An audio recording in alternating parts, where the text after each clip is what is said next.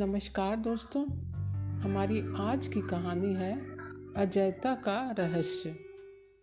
तो चलिए कहानी शुरू करते हैं अजयता का रहस्य। हिंदू शास्त्रों में तीन व्यक्तियों की एक बहुत ही शानदार एवं प्रभावशाली कहानी का वर्णन किया गया है। वे व्यक्ति असुर कहलाते थे। वे तीनों असुर आश्चर्यजनक शक्तियों से विभूषित थे। वे साधा असाधारण योद्धा थे। कोई भी व्यक्ति उन पर विजय प्राप्त नहीं कर सकता था। वे अद्भुत व्यक्ति थे। लोग मैदान में उतरे, उन तीनों से लड़े और तुरंत ही मुँह की खाकर रह गए। शत्रुओं के दल के दल आक्रमणकारियों हुए, परंतु पराजय ने उनकी बखिया बिठा दी। उनसे लड़ने वाले लोग हज़ारों की संख्या में आए, परंतु उन्हें इन तीनों से हार खानी ही पड़ी।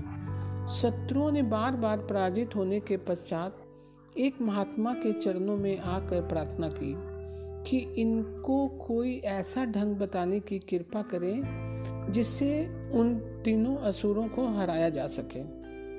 महात्मा ने इनसे कहा कि इन्हें उन असुरों असुरों की अजयता के कारणों का पता लगाना चाहिए। आखिर वे अजय क्यों कर हैं? बहुत प्रयत्नों और कष्टों के बाद उनकी अजयता का रहस्य खुला। रहस्य यह कि वे अपने मन में यह विचार कभी उठने ही नहीं देते कि वे करता है या भोगता है। अर्थात बड़े से बड़ी विजय प्राप्त करने, करके भी खुशियाँ मनाने या हर्षोल्लास के समारोह रचाने नहीं बैठ जाते। जब जीत उनके चरण चूमती है, जब विजय उनके माथे पर गौरव का तिलक करती है तो उनके मन पर कुछ भी असर नहीं होता। वे विजय का विचार तक भी मन में नहीं लाते। जब वे लड़ रहे होते हैं तो यह ख्याल है कि मैं इस शरीर के रूप में लड़ रहा हूँ। उनके पास फटकता तक नहीं। और यह भाव कि मैं लड़ रहा हूँ, उन्हें छू नहीं पाता। इस प्रकार के बहादुर योद्धा थे वे इस संसार में। आप जानते हैं कि युद्ध में प्रत्येक योद्धा जब लड़ रहा होता है, जिस प्रकार लोग कहते हैं मैं पूर्ण रूपेण या मूर्तिवान स्मरण शक्ति हूँ। उसी प्रकार उस समय योद्धा मूर्तिमान क्रम अर्थात युद्ध क्रम होता है। यहाँ इस विचार की गुंजाइश नहीं रहती कि मैं कर रहा हूँ। यहाँ शरीर कहने को एक यंत्र होता है, अर्थात शरीर यंत्रवत होता है। वह मूर्तिमान क्रम है। इस अवस्था में उसका सिर और पाँव ईश्वरत्व में, भगवान में डूबे होते हैं। इसलिए ऐसे व्यक्ति जब भी युद्ध लड़े मूर्तिमान क्रम, युद्ध क्रम बन गए। उन्होंने एक क्षण के लिए भी इस विचार को पास नहीं आने दिया कि मैं कर रहा हूँ या लड़ रहा हूँ। जिस प्रकार एक यंत्र मशीन या मशीन काम करती है, ठीक उसी प्रकार उनके शरीरों ने किया, ईश्वर की मशीन या यंत्र के रूप में। उनके शरीरों ने प्रभु की मशीन के रूप में युद्ध किया। यही रहस्य था उन तीन असुरों की सफलता का, विजय का। कोई भी व्यक्ति उन्हें जीत न सका। अब उनकी अजयता का रहस्य मालूम हो गया था। महात्मा ने उन असुरों के शत्रुओं को असुरों पर विजय पाने का ढंग बता दिया। महात्मा ने कहा कि वे लोग असुरों के साथ युद्ध छेड़ दें और लड़ते लड़ते हठात मैदान छोड़कर भाग जाएँ।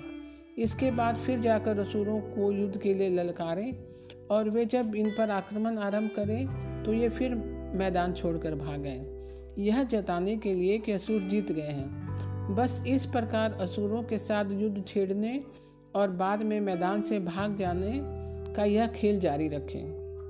असुरों के शत्रुओं ने ठीक यही युद्ध नीति अपनाई। ये असुरों के पास जाते, उन्हें युद्ध के लिए ललकारते, असुर मैदान में उतरते तो ये भाग खड़े होते। इन लोगों ने असुरों के साथ यह तमाशा बार बार किया। असुरों को युद्ध के लिए चुनौती देते और युद्ध के या आक्रमण के आरंभ होते न होते वे पीठ दिखाकर भाग जाते इस प्रकार उन असुरों के शत्रुओं ने और भी कई बार हार खाई। इसका प्रभाव यह हुआ कि धीरे धीरे वे तीनों अजय असुर योद्धा अपनी वास्तविक स्थिति से विमुख हो गए। यूँ कहिए कि इस ढंग से उन्हें उनकी सच्ची स्थिति से बाहर निकाल दिया गया।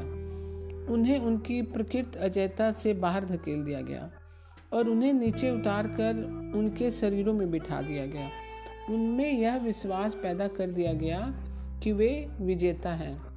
निरंतर प्राप्त हुई विजयों ने उनके मन में यह भाव भर दिया कि वे विजेता हैं, वे अजय हैं। सारांश यह है कि इन तीनों अजय असुरों को उनकी ऊँची स्थिति से नीचे उतारकर शरीर के पिंजरे में बंद कर दिया गया। उन तीनों को उनकी देह की चार दीवारी से बंदी बना दिया गया। यह विचार कि मैं कर रहा हूँ, यह भाव कि मैं महान हूँ, उन तीनों पर हावी हो गया। इस भाव ने उन्हें पकड़कर कैद में डाल दिया।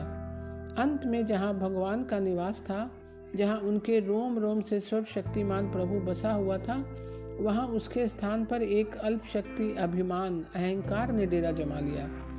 अब उन पर विजय पाना कोई कठिन कार्य नहीं रह गया था। अब उन्हें पकड़ लेना तथा बंदी बना लेना बच्चों का सा खेल बन गया था। अब उन असुरों पर उनके शत्रुओं ने आक्रमण किया और उन्हें शीघ्र ही पराजित कर दिया गया और तुरंत पकड़ लिया गया। जब तक आप इस तरह से काम करते रहते हैं कि आपका शरीर भगवान के हाथ में एक यंत्र है, एक मशीन है, आपका व्यक्तित्व ईश्वरत्व में डूबा रहता है। जब तक आप ऐसी स्थिति में रहते हैं आप उन तीनों असुरों की भांति अजय हैं।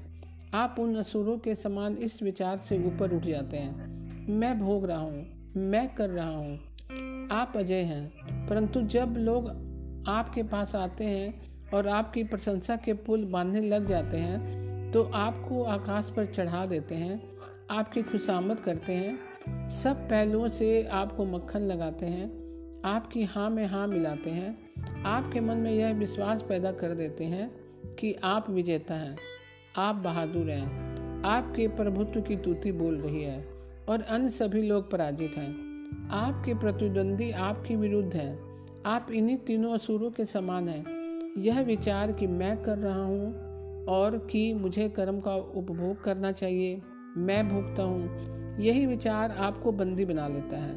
आपको नीचे उतार कर शरीर के पिंजड़े में बंद कर देता है। आप खत्म हो जाते हैं, निर्जीव हो जाते हैं और शक्ति नष्ट हो जाती है। पिंजरे से बाहर निकल आइए और देखिए, आप शक्ति संपन्न हैं। पिंजरे के भीतर भीतर फिर चले जाइए। आप देखेंगे कि आप खत्म हो गए हैं। अपने आप को ईश्वर में परम सत्य में खो दीजिए। देखिए, आप परम शक्तिशाली हैं, अजय हैं और अपने आप को ईश्वर से बाहर खींच लीजिए। और देखिए, आपका कहीं ठिकाना नहीं। कदम कदम पर हार की मार पड़ती है। विपत्तियाँ दुख दबोच लेते हैं और आप तबाह होकर रह जाते हैं। तो दोस्तों, आज की कहानी आपको कैसी लगी? कल मैं फिर एक नई कहानी के साथ उपस्थित होंगी। तब तक के लिए नमस्कार दोस्तों।